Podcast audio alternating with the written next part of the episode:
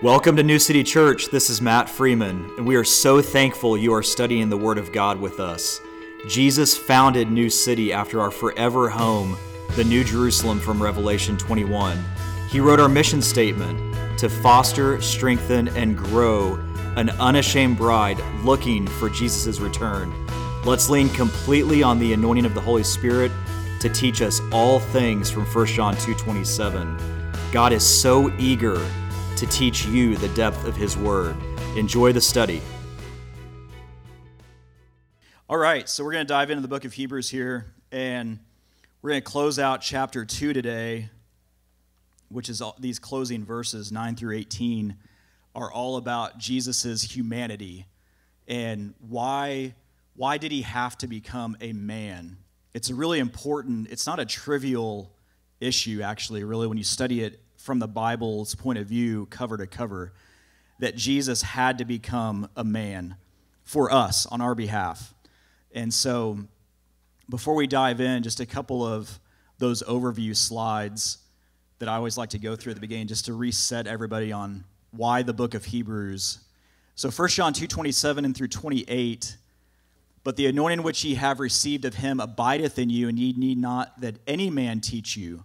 But as the same anointing teacheth you of all things, and is, it, and is truth, and is no lie, and even as it hath taught you, ye shall abide in Him. And now, little children, abide in Him, that when He shall appear, we may have confidence and not be ashamed before Him at His coming." And that's really the goal of, of the whole book of Hebrews, is to not be ashamed, not be ashamed of Jesus when He appears, to stop from drifting. Remember, two weeks ago, we looked at the first warning in the book of Hebrews to stop the danger of drifting. Do not drift from the Lord. And so, to have confidence. And it ties right into the mission statement that Jesus gave New City, to foster, strengthen, and grow an unashamed bride for Jesus' return. So, it's an amazing point that the Lord would have us cling onto Him and dive deep into His Word so that you don't drift. That's the point. The danger of drifting is that as you start to let go of His Word, you could start to drift away, and that's part of the issue. So you want to make sure you're in His Word every day. Okay, this divine outline of, of the book of Hebrews. Jesus is the new and superior deliverer. Those are the first seven chapters, and when you break that down, it's a God-man better than the angels in chapters one and two. So we're going to finish that first section today. And then next week, we'll pick up a deliverer better than Moses. And remember, God is building the whole case through the book of Hebrews on three pillars, that Jesus is superior than the three pillars of Judaism: Moses, the Levitical priesthood, and um, the sacrifices. So that whole thing, He's better than the temple, He's better than sacrifices, He's better than Moses, He's a better conqueror than Joshua. He goes down this whole list throughout the book of Hebrews. And these five warnings in the book to the believers, to us, the danger of drifting. So we started that in, in chapter two, two weeks ago, and went through that. Next time we might pick up, it'll probably be two weeks from now, we'll pick up the second warning, the danger of hardening the heart. And then there's the danger of failing to mature, the danger of willful sin, and then finally the danger of refusing. So each warning is building off the previous ones, which ultimately culminates with apostasy. So if you if you don't if you're not aware of drifting, you'll start to get so far that your heart is hardened, you'll fail to mature, you'll commit willful sin, you'll justify it in all kinds of ways, and then you'll just simply refuse the Lord. And finally, it's apostasy. So that's that's the warning, the breakdown throughout the entire book of Hebrews. So these warnings are in place because God is longing for, obviously, deep relationship. And in this first warning, God's sounding that alarm not to drift. So it's to stay steadfast. That's what we looked at. You've got to stay steadfast. And Jesus, why do you need to stay steadfast? Well, the point is because Jesus is going to set up a kingdom. And the question is, will you stay steadfast and go into a greater inheritance of faithful service, or will you start to drift away and lose what you have stored up for you in heaven, in the future kingdom? And I love these passages right here in First Corinthians fifteen, because this is the central theme of the entire Bible, is the kingdom. So the whole Bible speaks of a man in Jesus Psalms forty, verse seven, in the volume of the book it's written of me, but it's pointing toward the whole thing from all the way from the beginning is pointing toward a time that that man sets up a kingdom for the Father. That's the point. It's a central theme from cover to cover. So in Revelation three eleven, Jesus is pleading with us to stay steadfast. If you remember this from almost a year ago now, probably. Behold, I come quickly. Hold that fast which thou hast, that no man take thy crown. And Jesus is saying right there in that, that you have something that you could lose. You have something in store that can be lost, and it's not your salvation. He's saying, hold that crown. Stay steadfast. Keep pressing on to your inheritance in the kingdom. So let's start. Randy and I were talking about this. You know, we Hebrews uh, chapter two, we've, this would be the third week that we've been in this book. And as we've been breaking down these verses kind of one by one and going through them, I want to make sure you all have the context of the, the whole chapter. So what I wanted to do is just start out and read chapter two. Read Hebrews two real quick. It's not that long, eighteen verses, just to give you a, a feel for the whole. Therefore, we ought to give the more earnest heed to the things which we have heard, lest at any time we should let them slip. So there's that first warning of the five in the book of Hebrews in verse one. For if the word spoken by angels was steadfast, and every transgression and disobedience received a just recompense of reward, how shall we escape if we neglect so great salvation, which at the first began to be spoken by the Lord and was confirmed unto us by them that heard him? God also bearing them witness both with signs and wonders and with diverse miracles and gifts of the Holy Ghost. Think all the way back to Acts two. According to his own will. For unto the angels hath he not put in subjection the world to come. Now remember when we studied that, the world to come is the inhabited world of the kingdom. It's not the cosmos in the Greek. The cosmos is who God died for, all the people of the world. The This word in the Greek is the inhabited world to come. Okay, God also bearing the witness of both the signs and wonders and diverse miracles, Holy Ghost according to his own will. For unto the angels hath he not put in subjection the world to come, whereof we speak. But one in a certain place testified, saying, What is man? And this is all a quote from Psalm eight, that thou art mindful of him, or the Son of Man, that thou visitest him. Thou madest him a little lower than the angels. And remember, that little lower is for a time. It's, it has to do with a short period of time, not in rank. Thou crownest him with glory and honor, and didst set him over the works of thy hands. Thou hast put all things in subjection under his feet, for in that he put all in subjection under him, he left nothing that is not put under him. But now we see not yet all things put under him. And remember, we talked a lot about Jesus will rule and reign. Everything will be put under his feet. But he's saying here in Hebrews, the Holy Spirit is saying, but not yet. It's coming, but not yet. And that's, of course, what we studied in depth throughout the book of Revelation. But we see Jesus, who was made a little lower than the angels for the suffering of death, crowned with glory and honor, that he, by the grace of God, should taste death for every man. For it became him, for whom are all things, and by whom are all things, and bringing many sons unto glory, to make the captain of their salvation perfect through sufferings. For both he that sanctifieth and they who are sanctified are all of one, for which cause he is not ashamed to call them brethren. Praise God, he's not ashamed to call us brethren. Saying, I will declare thy name unto my brethren. In the midst of the church will I sing praise unto thee. And again I will put my trust in him, and again, behold, I and the children which God hath given me. For as much then as the children are partakers of flesh and blood, he also likewise took part of the same, that through death he might destroy him that had the power of death, that is, the devil, and deliver them who through fear of death were all their lifetime subject to bondage. For verily he took not on him the nature of angels, but he took on him the seed of Abraham. Wherefore in all things it behooved him to be made like unto his brethren, that he might be a merciful and faithful high priest in things pertaining to God, to make reconciliation for the sins of the people. For in that he himself hath suffered, being tempted, he is able to succor them that are tempted. I guess you could just almost stop there. You don't even, you guys got all of that, right? It's it's amazing just to read through it how powerful that chapter is. So we're going to pick it up in verse nine today.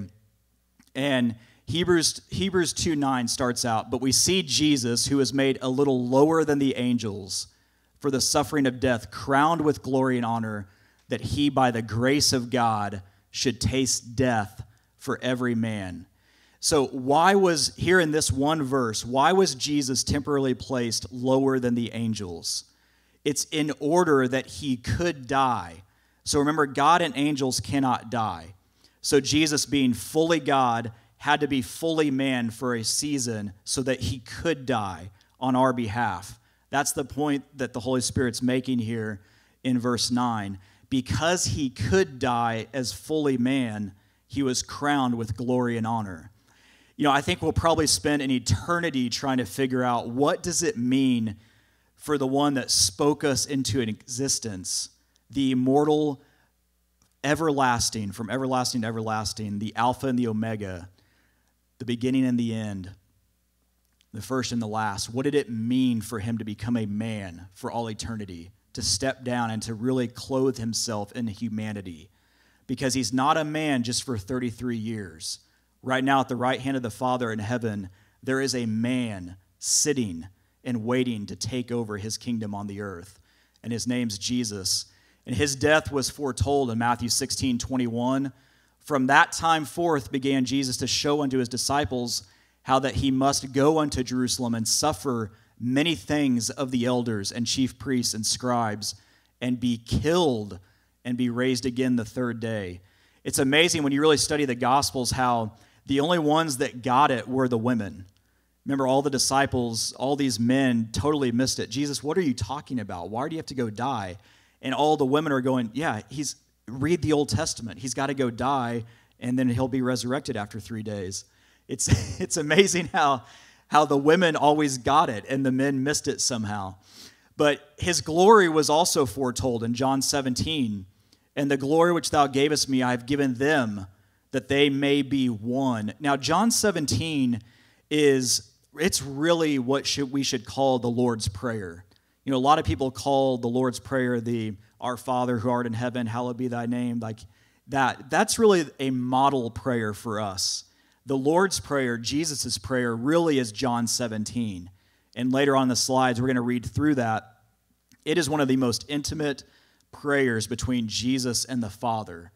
And it's his prayer for us, which is incredible as our high priest. "But the glory which thou gavest me, I have given them, that they may be one, even as we are one. I and them, and thou and me, that they may be made perfect in one, and that the world may know that thou hast sent me, and hast loved them, as thou hast loved me. Father, I will that they also, whom thou hast given me, be with me where I am." That should remind you of John fourteen. When Jesus is talking to them in the upper room, "I go to prepare a place for you, and where I go, there I should bring you with me, so that you can be with me forever." He goes through that whole dialogue, speaking of the New Jerusalem, the namesake of this church, the new city, "which thou hast given me, for thou lovest me before the foundation of the world." So it's a really cool prayer. So when you look at verse nine here, Jesus was made a little lower than the angels for the suffering of death. His death was foretold in Matthew sixteen. And he's crowned with glory and honor. So his glory was foretold also in John seventeen. Because he died and was resurrected, the sacrifice was complete and accepted. So thus he's crowned with glory, which is incredible. Now, the end of verse nine is one of the coolest, I think, passages in the Bible. It should give you complete confidence in what you're doing as a believer in God, in that he tasted death for every man. So that's a that is a bold statement from God, that he tasted death for every man. And when you break this down, there are some beliefs in the churches out there that Jesus did not die for everybody. And I'm here to tell you, and I want you just to look at this with me with an open mind throughout the Bible. Look at verse nine. He tasted death for every man. You are included in that, whether you are saved or not. And and when I was praying about this years ago, it was probably about six years ago now, or maybe five years ago now, the Holy Spirit really pr- impressed on me, because I, I was having a, not a debate, but a discussion with a good friend about Calvinism and how Jesus really didn't die for everybody. It was very limited in who he died for. And the and it just never sat right with me. And you read this verse and you're like, well, it says right here, it's very plain. He tasted death for every man.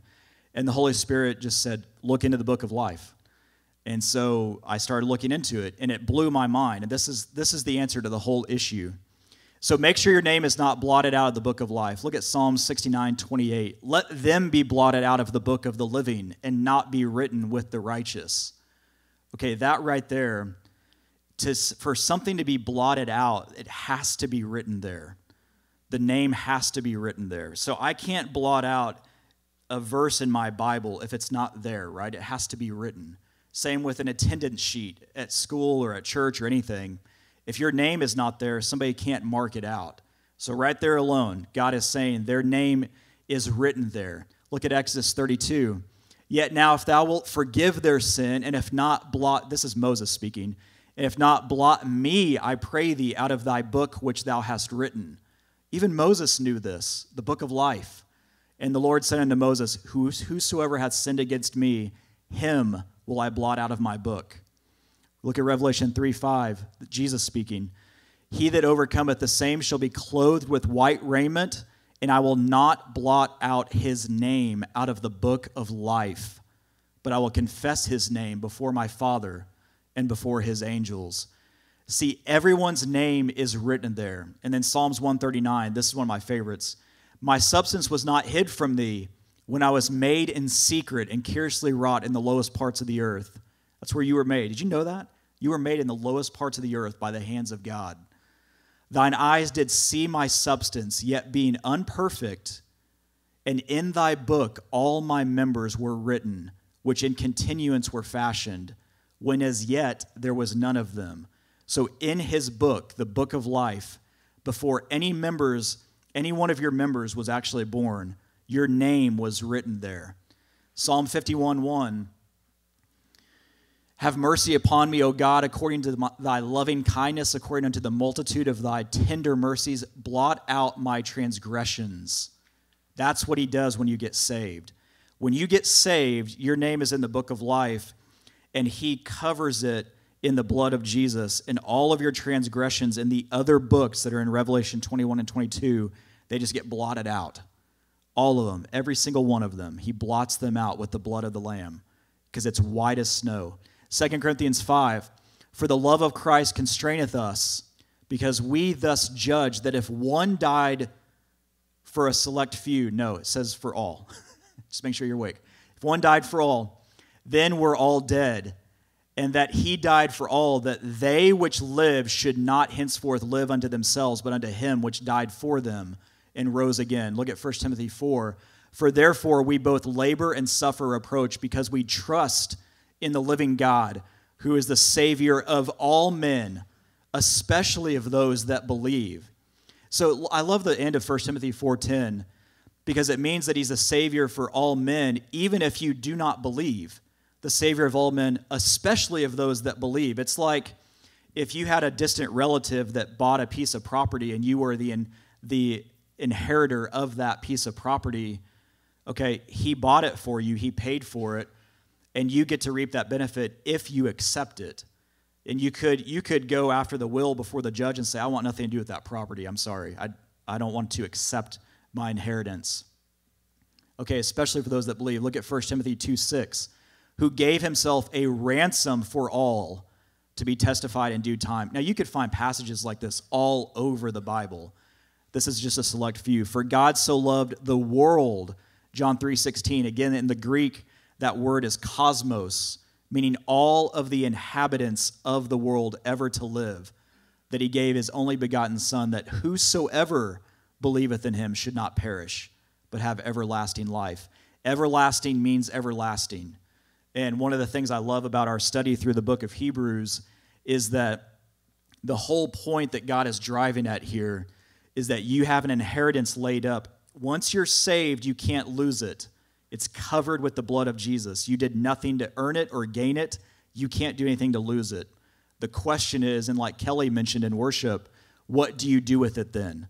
From the Ten Commandments, did you take the Lord's name in vain? Did you take his name and do nothing with it? Take it in vain. That's the question. You don't want to do that. You want to take his name and run as hard as you can for the King, because there is a future for you. In verse ten, so I hope that helps, but in verse nine, he tasted death for every man. Just think about that and go home and pray about that, the book of life. It's amazing. If your name was written there, man, it should give you a sense of urgency to go out and to witness for your friends and your family members and your loved ones and your coworkers and those that you know who are written there, but they have not been traced over by the blood of Jesus. And there comes a point when they take their last breath that he has no choice but to blot them out, because it's not because he didn't offer it to them. It's because he can't have relationship with someone that does not appropriate the death of the Son to themselves. He can't have fellowship with that. He can't be in the presence of sin. For whom are all things? Okay, so verse ten, for it became him for whom are all things, and by whom are all things, in bringing many sons unto glory, to make the captain of their salvation perfect through sufferings. This reminds me of Colossians one, seventeen through twenty. For whom are all things? Look at Colossians one, seventeen. And he is before all things, and by him all things consist. Now remember, in the Greek, it is the word that means are held together. They are bonded by him. And in verse eighteen, and he is the head of the body, the church, who is the beginning, the firstborn from the dead, that in all things he might have the preeminence. For it pleased the Father that in him should all fullness dwell, and having made peace through the blood of his cross, by him and reconcile all things unto himself. By him, I say, whether they be things in earth or things in heaven. Now, that's really interesting. What would he need to reconcile in heaven? There's a lot, there's a deep study you could go through on that. But that Colossians one seventeen, by him all things consist or are held together. I've mentioned this a few times, but really want to drive the point home. If you're into engineering or science or anything, just watch the modern scientific headlines as they start to study more quantum physics and quantum theory and the scientific findings coming out of the very the very edge of frontiers of science. Because a couple of years ago, as maybe maybe two years ago now, they discovered they've been looking for what in the world holds together every atom, right? Because of, you have these like electrons and protons spinning around this nucleus, and like charges repel. So if you have two negative things right there, if they're trying to constantly go apart, what in the world's holding them together? We know what happens when you split that bond. It's the greatest energy source on Earth that man's discovered, which is the nuclear bomb, right? You split that atom. One atom creates that explosion. And I'll never forget this. When I was reading this a couple years ago in this scientific journal, they discovered finally, they've been trying to find what holds those atoms together, and it's the they call them gluons because they don't know what else to call them. So they just call them gluons. And the scientists finally detected that it was sound waves. And it's one of my favorite scientific breakthroughs of the last couple of years that I've shared here before, but they found that it was sound waves holding them together. And then you go to Colossians one seventeen and you go, well, that's what the Bible has said all along, that by him all things consist or are held together.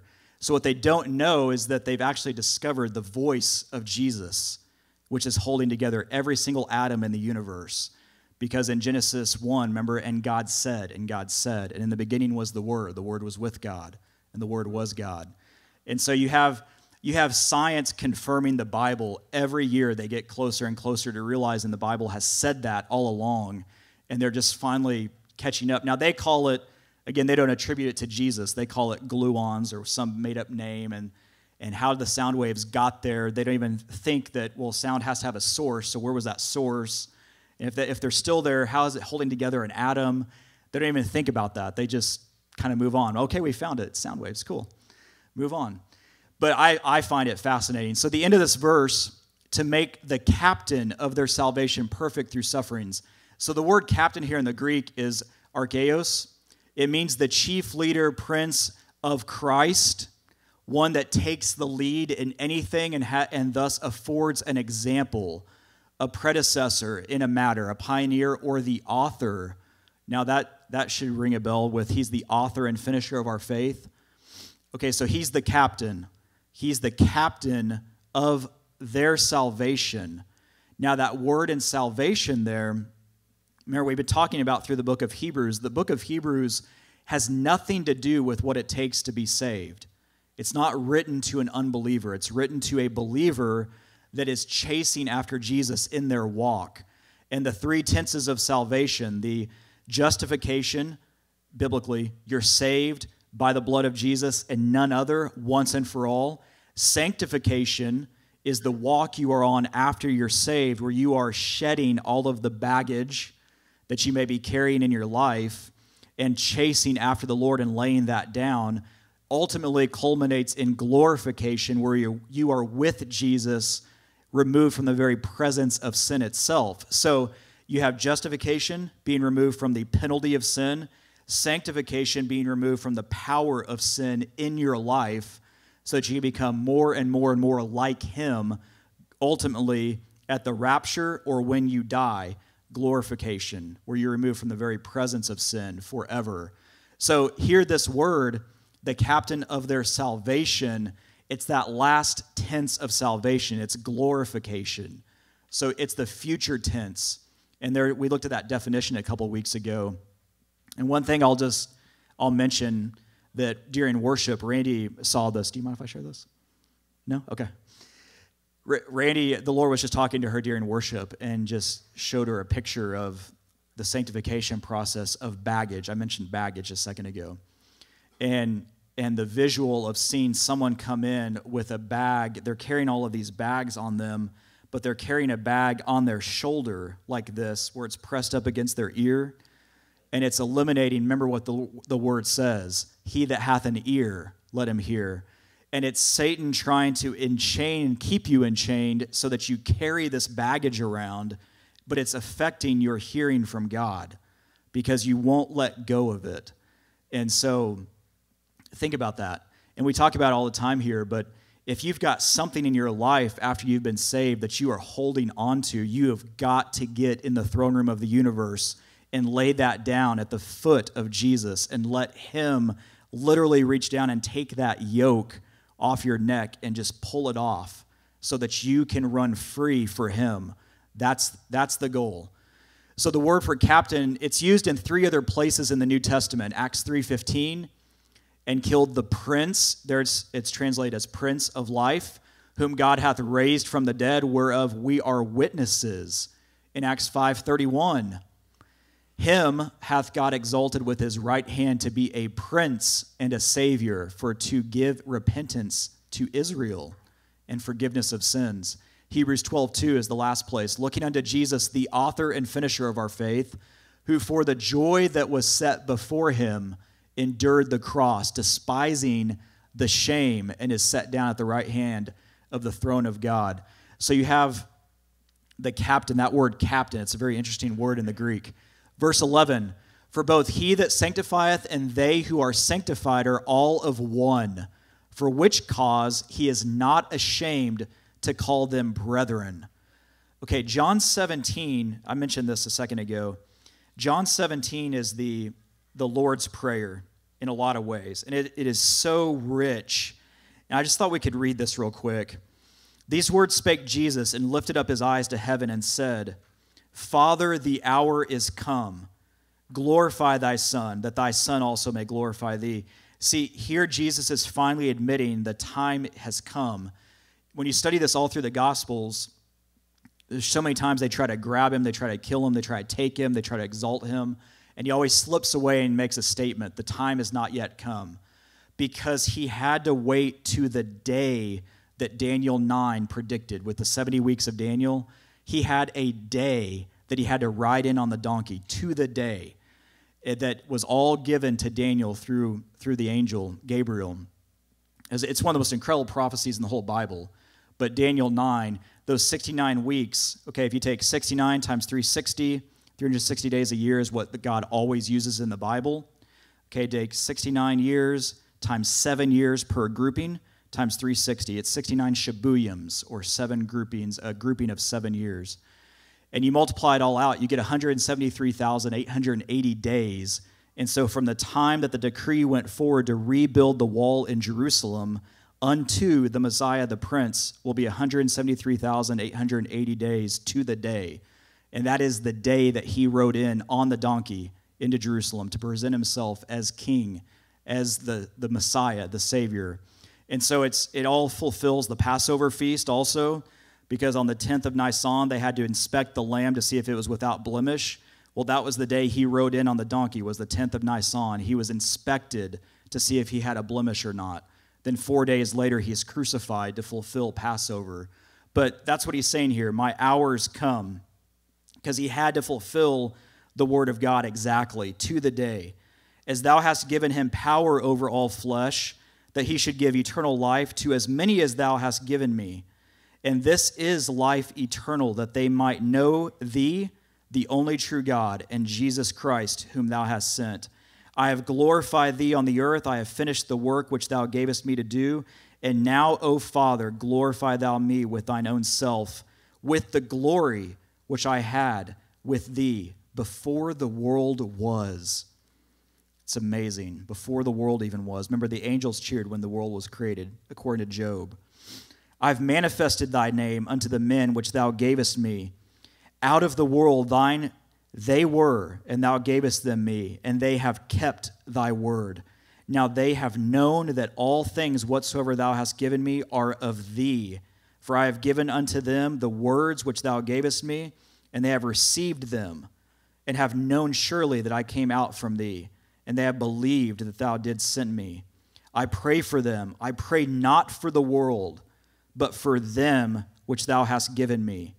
For they are thine, and all mine are thine, and thine are mine, and I am glorified in them. You should take immense joy and peace right here in that Jesus, he is not praying for the world. He's praying for you and me. He's praying for your children. He's not, he, yes, he did die for the world, but he is interceding on behalf of you right now. He is praying for you. And when you go down this whole, all of John seventeen, it's one of the most, again, it's just one of the most intimate verses and chapters in the whole Bible. And read that and just take immense comfort in it. But Jesus, is Jesus going to call you brethren? You know, that's part of the question here. That word at the end of verse eleven, call them brethren. This should remind you of the sheep and goat judgment from Matthew twenty-five. We'll look at that at the end here, but look at Matthew ten. Whosoever therefore shall confess me before men, him will I confess also before my Father which is in heaven. But whosoever shall deny me before men, him will I also deny before my Father which is in heaven. That is, that's a heavy statement from the creator of the entire universe, that if you're going to deny him, he's going to deny you before the Father. You don't want that to happen. Jesus uses this word also in the sheep and goat judgment. Look at Matthew twenty-five. And the king shall answer and say unto them, verily I say unto you, insomuch as ye have done it unto one of the least of these, my brethren, ye have done it unto me. Now remember the sheep and goat judgment, you have the what triggers the seventieth week of Daniel. We talked about that in Daniel nine a minute ago. That final seven-year period given to Daniel, it's when the Antichrist affirms a covenant with Israel. That triggers the start of the final seven-year period that God is, it's the time of Jacob's trouble. The focus is all once again on Israel. The church is removed. The focus is on Israel. And the whole point is he's driving them to the brink of utter destruction to get them to admit that they missed him the first time. When he rode in on the donkey, that's the point from Hosea five fifteen. That I shall go, this is Jesus speaking, I shall go and return unto my place until they acknowledge their offense and their affliction, they will seek me earnestly. And that's Jesus saying, I'm going to leave my place, I'm going to die, be raised again, I'm going to return to it, and I'm going to sit there until they, Israel, acknowledge their offense. And in that time of trouble, in the seven-year tribulation, in their affliction, they're going to seek me with much earnest, with much fervor. That's what he's saying. And at the end of that seven-year period, when we ride in with Jesus on those white horses in Revelation nineteen, and he vanquishes the enemies that have surrounded Jerusalem in the valley of Megiddo, from Mount Megiddo, Armageddon, then he sets up a kingdom. And Daniel's got a seventy, in Daniel twelve, there's a seventy-five day interval that he, Jesus is doing all kinds of things to set up the kingdom on the earth. One of those is right there in Matthew twenty-five with the sheep and goat judgment. So if you don't remember that from when we were studying Revelation, go back and check that out. But it's a, it's a fruitful study. It's amazing. It all has to do with the nations during the seven-year t- tribulation period. So in verse twelve, saying, I will desi- declare thy name unto my brethren in the midst of the church, will I sing praise unto thee. So this is a quote from Psalm twenty-two. So from Psalm twenty-two, verse twenty-two, I will declare thy name unto my brethren, in the midst of the congregation will I praise thee. Now, it's amazing when you go all the way back to Psalms twenty-two, right there it's in the midst of the congregation. See, the church was hidden in the Old Testament, and so it couldn't be church. But what congregation is he talking about? The Holy Spirit right here in verse twelve is interpreting it for you, that he's meaning the church. I will declare thy name unto my brethren, in the midst of the church will I sing praise unto thee. The church, it's always hidden in the Old Testament. And the reason is because if Satan had known what would happen when Jesus was killed, he would have never killed him. Because you have the greatest relationship with the Lord of any other person to ever walk the earth in humanity. And the reason is because the Holy Spirit endows you permanently.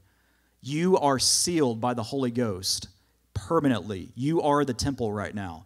You're the vessel that carries the Holy Spirit around.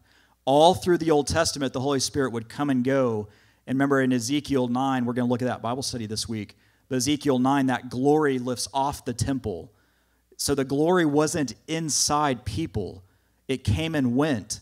And it occasionally would fall on someone for a time, but then it would leave. That's why David in Psalms is praying, God, take thy spirit not from me, because he wanted it permanently. You have that incredible, incredible endowment from the Lord that you get to walk with the same Holy Spirit that brooded over the waters of the earth in Genesis one, verse two, verse three, and that it lives inside of you. It is such an incredible privilege. Privilege, excuse me. Look at Psalm twenty-two, though. This is all, it's Jesus speaking first person from the cross. And it opens up, my God, my God, why hast thou forsaken me? Why art thou so far from helping me and from the words of my roaring? O my God, I cry in the daytime, but thou hearest not, and in the night season, and am not silent. Okay, all of Psalm twenty-two is Jesus speaking, first person singular, from the cross. Now there's one amazing thing. I'm going to read just a few more of these verses. They're not in your notes, but you can read along with me. Psalm twenty-two. There's some amazing insights here. But thou art holy, O thou that inhabitest the praises of Israel. Our fathers trusted in thee. They trusted, and thou didst deliver them. They cried unto thee, and were delivered. They trusted in thee, and were not confounded. Look at verse six. But I am a worm and no man, a reproach of men, and despised of the people. Okay, that word in the Hebrew in verse six is tola.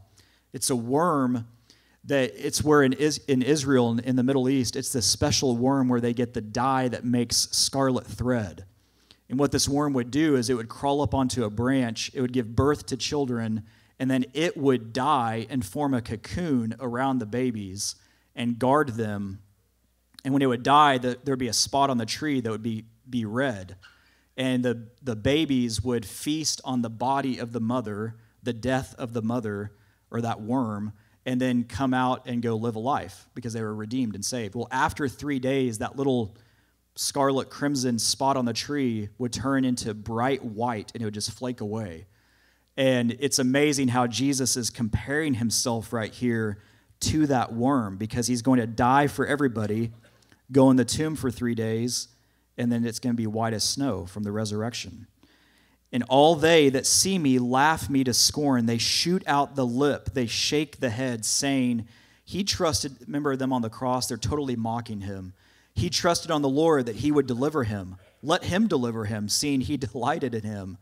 But thou art he that took me out of the womb. Thou didst make me hope when I was upon my mother's breast. I was cast upon thee from the womb. Thou art my God from my mother's belly. Be not far from me, for trouble is near, for there is none to help. In verse twelve, many bulls have compassed me. Strong bulls of Bashan have beset me round.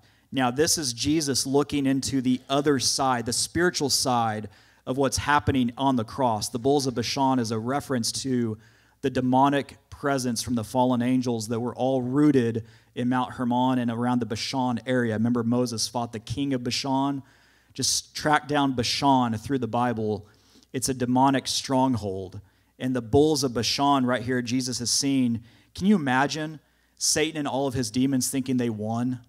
You know, at that moment on the cross, and he's seen that interdimensional veil of all of them surrounding him, mocking him and scorning him, saying, where is your God? Where is he? Look at you. You're hanging on a cross dying. And little did they know. Little did they know. So in verse thirteen, and again, I'll put my trust in him. And again, behold, I and the children which God hath given me. So this is a reference back to Isaiah eighteen, verses seventeen through eighteen. And I will wait upon the Lord that hideth his face from the house of Jacob, and I will look for him. Behold, I and the children whom the Lord hath given me are for signs and for wonders in Israel from the Lord of hosts, which dwelleth in Mount Zion. So again, the church is hidden here in the Old Testament, but here in Isaiah, the Lord's referring to Jesus and his children in the church. See, the whole relationship with the church, you are to be a sign and a wonder, not only for the world, but for Israel, because they totally blew it when he showed up the first time. So has, has the church been a sign and a wonder to Israel?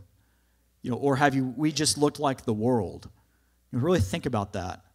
For my entire life, a lot of, in a lot of ways, the church has looked no different than the world. And I remember thinking growing up, I'd sit in church with all these people on Sundays, and then you'd watch the rest of the week, and it just looks like they're, you would never know, right, that they were walking with the Lord in a lot of ways. And that's not a dig on anybody. It's just the enemy will will entail, entrap you into thinking, okay, that's a Sunday thing, check the box, and then go live your life. Because he wants you to be comfortable not living and chasing after Jesus, the Messiah. And have we taken for granted the power and authority our kings gifted us, like Israel did? Israel was supposed to be the most peculiar people on planet Earth to point to the Lord. That's what Deuteronomy and, and Leviticus and Numbers, it's all of those books, it's all about. The Lord keeps saying, you are to be a peculiar people, peculiar in terms of different from the world. You were not to look like the world. You were to look different so that all of these pagan nations that worshiped fallen angels and false gods surrounding them would see a difference in Israel, but they didn't, because Israel just worshiped the same gods. And in a lot of ways, for many decades, the church has done the same thing in worshiping the gods of the world and not Jehovah. Verse fourteen, for as much then as the children are partakers of flesh and blood, he also himself likewise took part of the same, that through death he might destroy him that had the power of death, that is, the devil. So Jesus had to come in the flesh. He had to come in the flesh. And this is a point all throughout the Bible. But he had to come in the, as flesh and blood to take part in the death we were due. Remember Romans six twenty-three? For the wages of sin is death, but the gift of God is eternal life through Jesus Christ our Lord. See, you were on an auction block. You were due and served death, a death sentence. And there was only one that could come forward and pay that in full on your behalf. And when he did, he bought you off that auction block. And you had the chance then to become a son of God and to run free. We talked about that last week. Why you must be born again is because you've got to become a son of God, not a son of Adam or son of man. So he had to become a man to pay those wages on our behalf, so sin was paid in full. He is our kinsman redeemer. And through death, Jesus destroyed the devil. So the word right there, he might destroy, that phrase at the end of verse fourteen. In the Greek, it means to render idle, inactive, inoperative, to cause a person or thing to have no further efficiency, to deprive of force, influence, or power, to cause to cease. And I love that, that he took the power and the influence of the devil, and he took it, and he conquered it. And when he conquered it, the, ch- the question is then, you don't have to be a slave to the devil anymore. You have a choice at that point to serve sin or life. And too many people, after they get saved, still choose to serve sin because they don't realize the power of the Holy Spirit endowing them that gives them the option to say, I'm not a slave to that anymore. And I love how my father-in-law put it when he spoke here a couple weeks ago, but he said, everything Satan, Satan does not want to give you a choice. Anything that you can become addicted to will kill you. And he doesn't give you a choice in that. He wants you enchained in that. But that's the point. Jesus conquered that on your behalf from verse fourteen. So in verse fifteen, and deliver them who through fear of death were all their lifetime subject to bondage. Okay, there is power in describing an incoming judgment. And some do not accept Jesus and get saved because they don't even know what they're trying to be saved from, frankly. It's an amazing paradigm where people, you have all of these lost people all over the world. And if they truly knew the gravity of what they are saved from, they would run in hordes to the feet of Jesus. Be, but the church doesn't describe it anymore, right? It's, it's yes, you can save some by preaching salvation and righteousness and all the good side of it, right? The, the beautiful side of what Jesus did for us. But some you have to save by going the other way and showing them what they're saved from. And that's what Jude, verses twenty through twenty-five, talks about. But ye, beloved, building up yourselves on your most holy faith, praying in the Holy Ghost, keep yourselves in the love of God, looking for the mercy of our Lord Jesus Christ unto eternal life. And of some have compassion, making a difference. And others save with fear, pulling them out of the fire, hating even the garment spotted by the flesh. See, some you have to save by fear.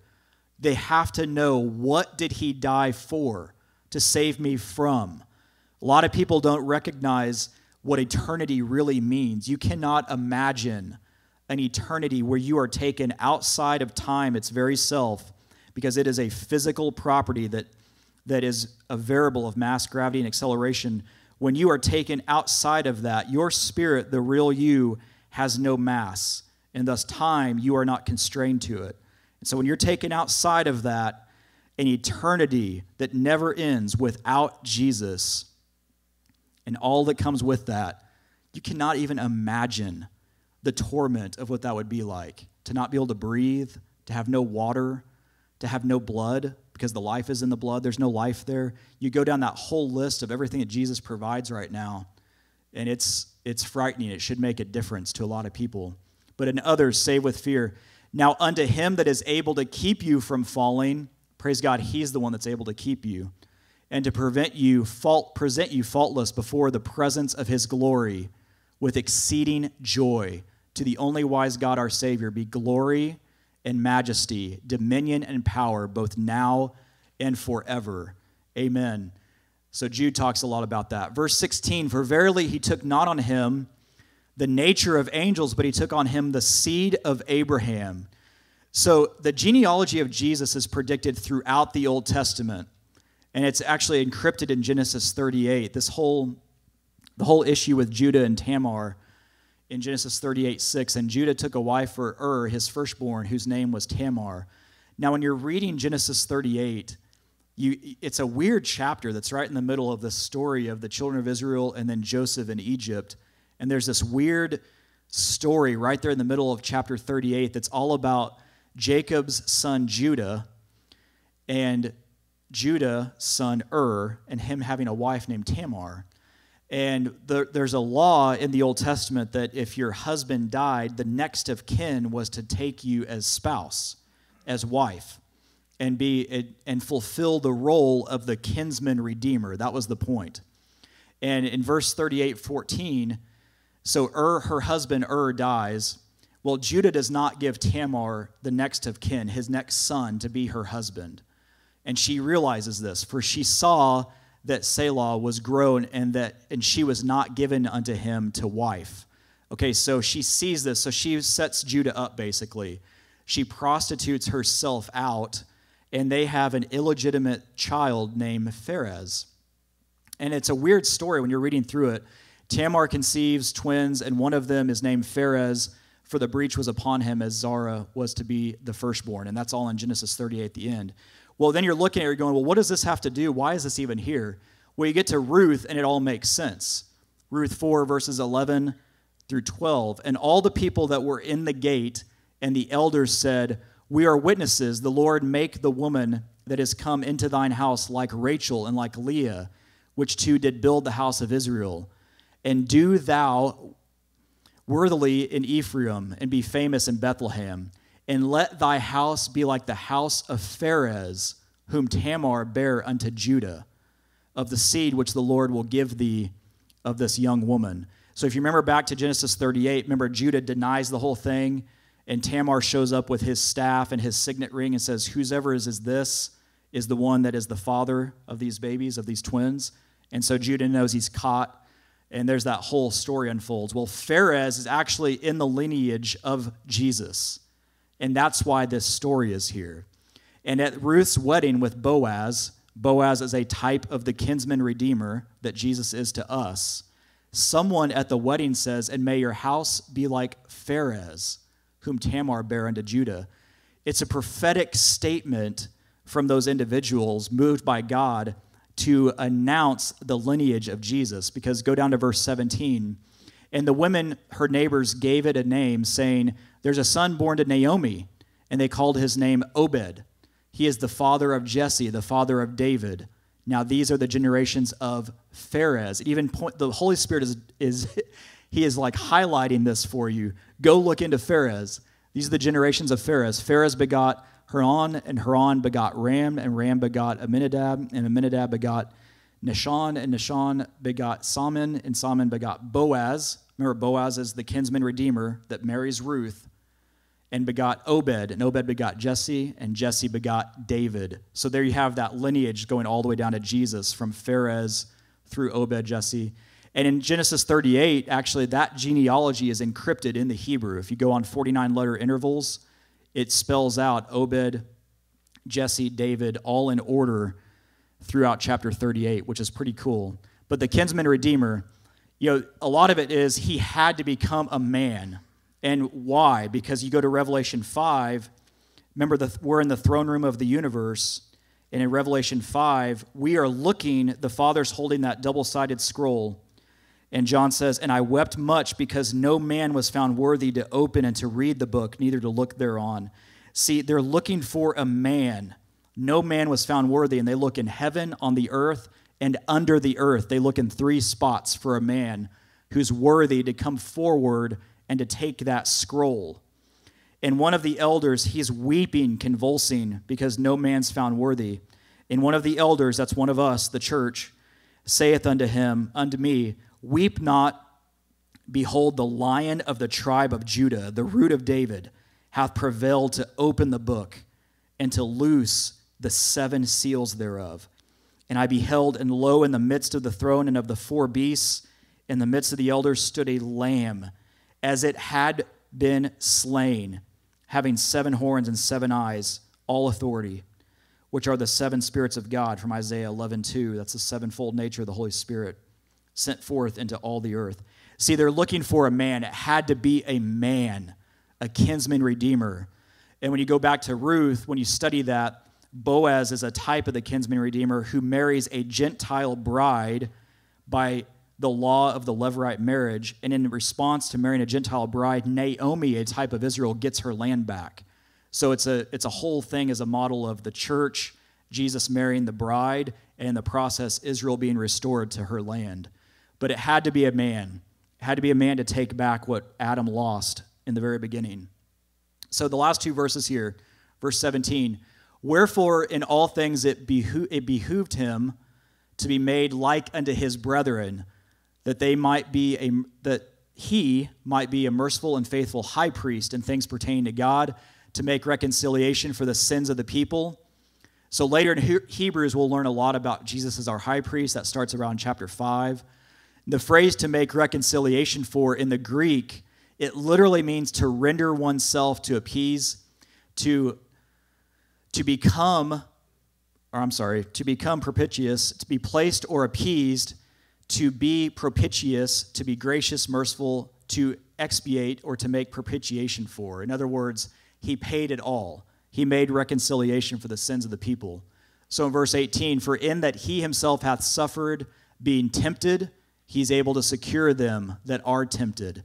So he endured everything that we must endure, right? He was tempted. The phrase to secure in the Greek, it means to help or to bring aid. And ultimately, because he suffered being tested, he's able to help or bring aid to those that are tested. And that's the encouragement for us as it closes out chapter two. Okay, so that's the end of Hebrews chapter two. And as always, we'll just close with this, this call to action that I just love so much. You know, with everything that's going on in the world right now, I hope all of you are praying for those over in, the, in Russia and Ukraine and the Middle East.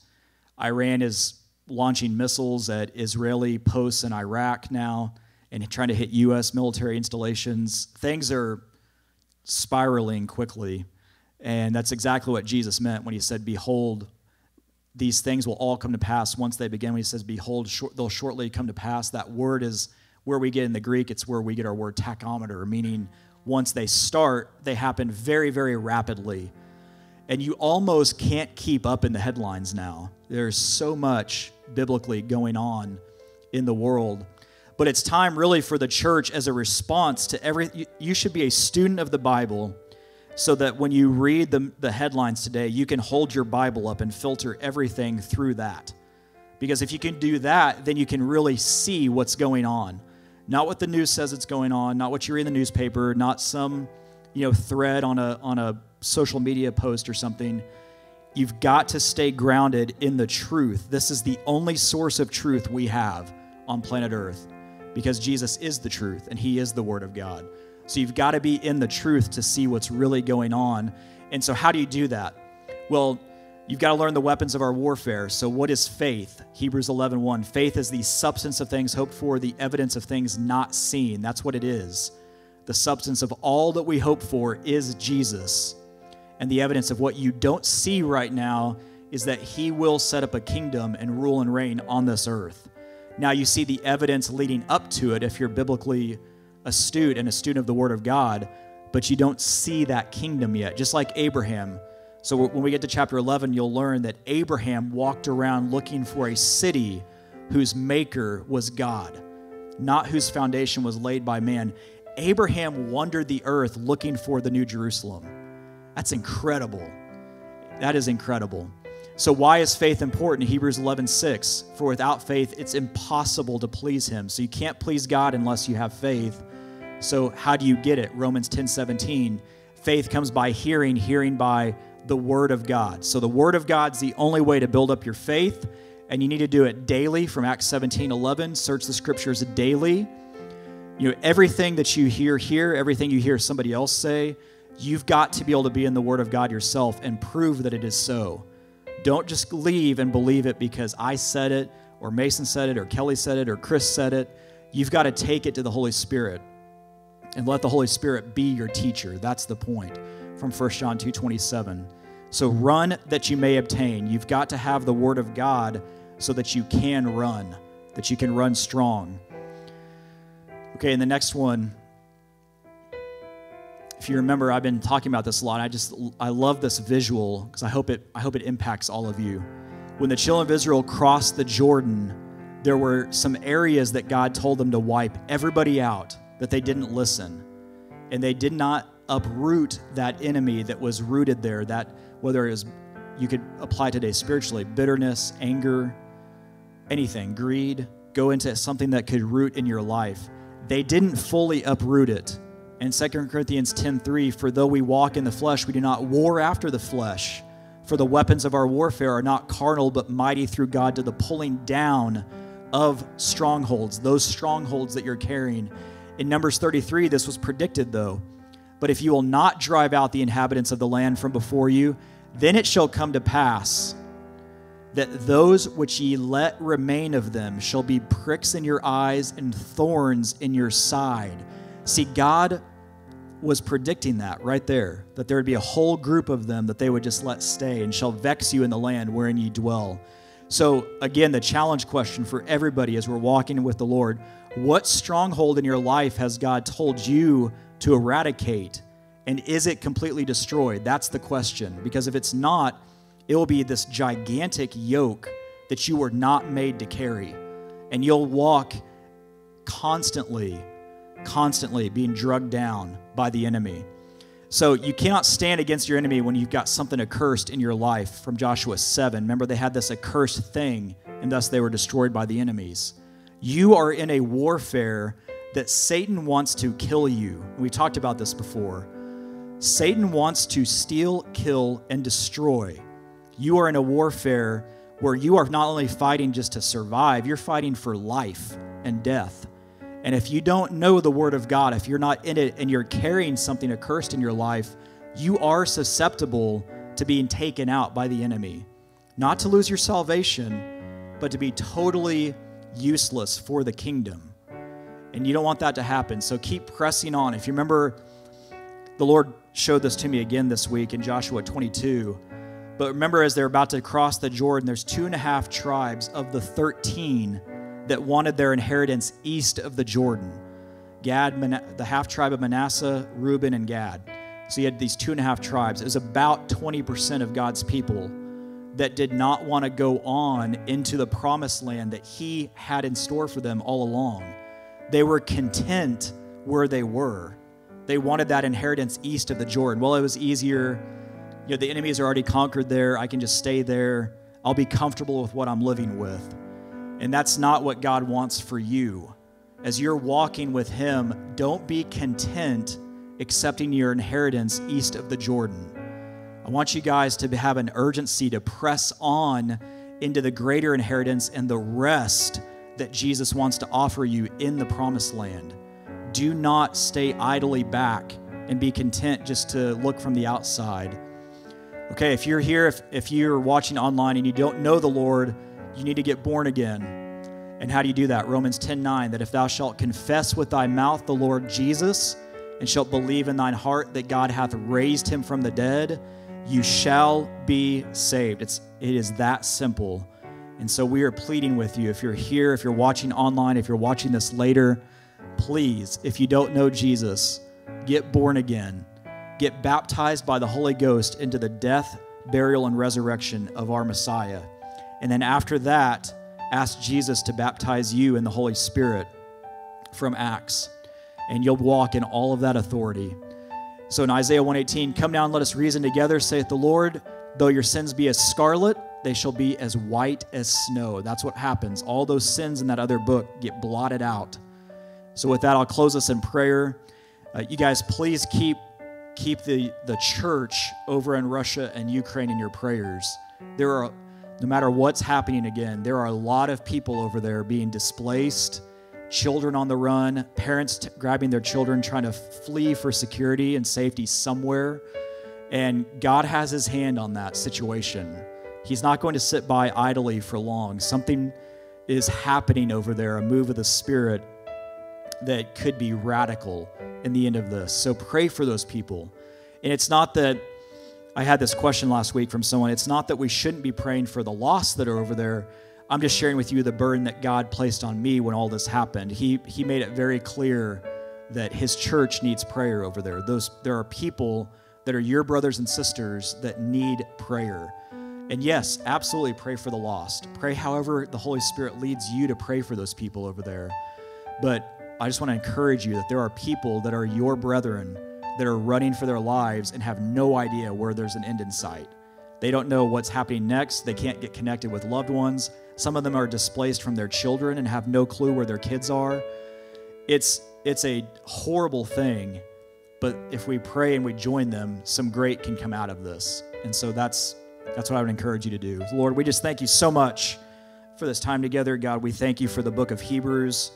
Again, thank you for chapter two. Lord, we thank you that you, out of complete obedience, Jesus, came and tasted death for every man.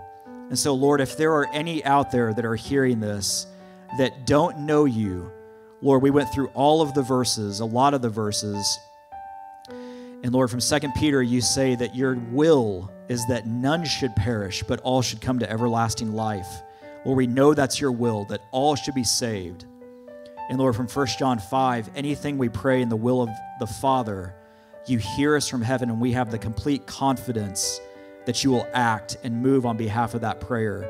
And so, God, by praying for people's salvation, we literally are praying your will, and we have the complete confidence that you will move and act on it, for your word declares it. And so, God, we lift up those people that are lost right now, those people all over the world that are looking at what's going on and being taken by the enemy, the spirit of fear, the spirit of anxiety, the spirit of intimidation. Lord, I pray right now that you would break those chains of bondage, that the spirit of fear would have no claim on your people. It would have no claim on those that are saying right now that they are giving their lives to you. Let that spirit flee from their presence, and let them walk in boldness and confidence that we can see what's going on in the world. And as you promised us in Luke, Lord, to look up. When you see these things begin to pass, look up, for your redemption draws nigh. Lord, you are coming to get your bride soon. You're coming to gather your church to you soon. And we look longingly for that moment. But until then, we will occupy. And God, we pray for those that are in you in Ukraine and Russia. Lord, those that are in you all over the world that are suffering immense persecution. Lord, those in Europe that can't even post a Bible verse without being put on trial for hate speech. Those in Canada, those pastors that are being arrested for opening their doors to your people.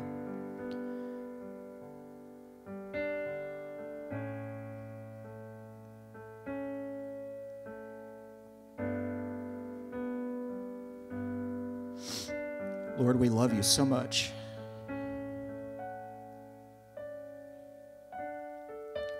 Just be with your children. Move by your Spirit.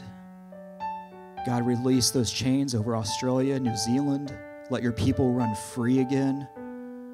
Lord, let your church move in this world one more time, God. Let the true body of Christ rise up and take this fight back to the enemy. We have given up too much ground. And Lord, we pray that you would give us the boldness and the truth of your word to stand on. And we love you and we thank you for it, God. In Jesus' name we pray and ask all of these things. Amen.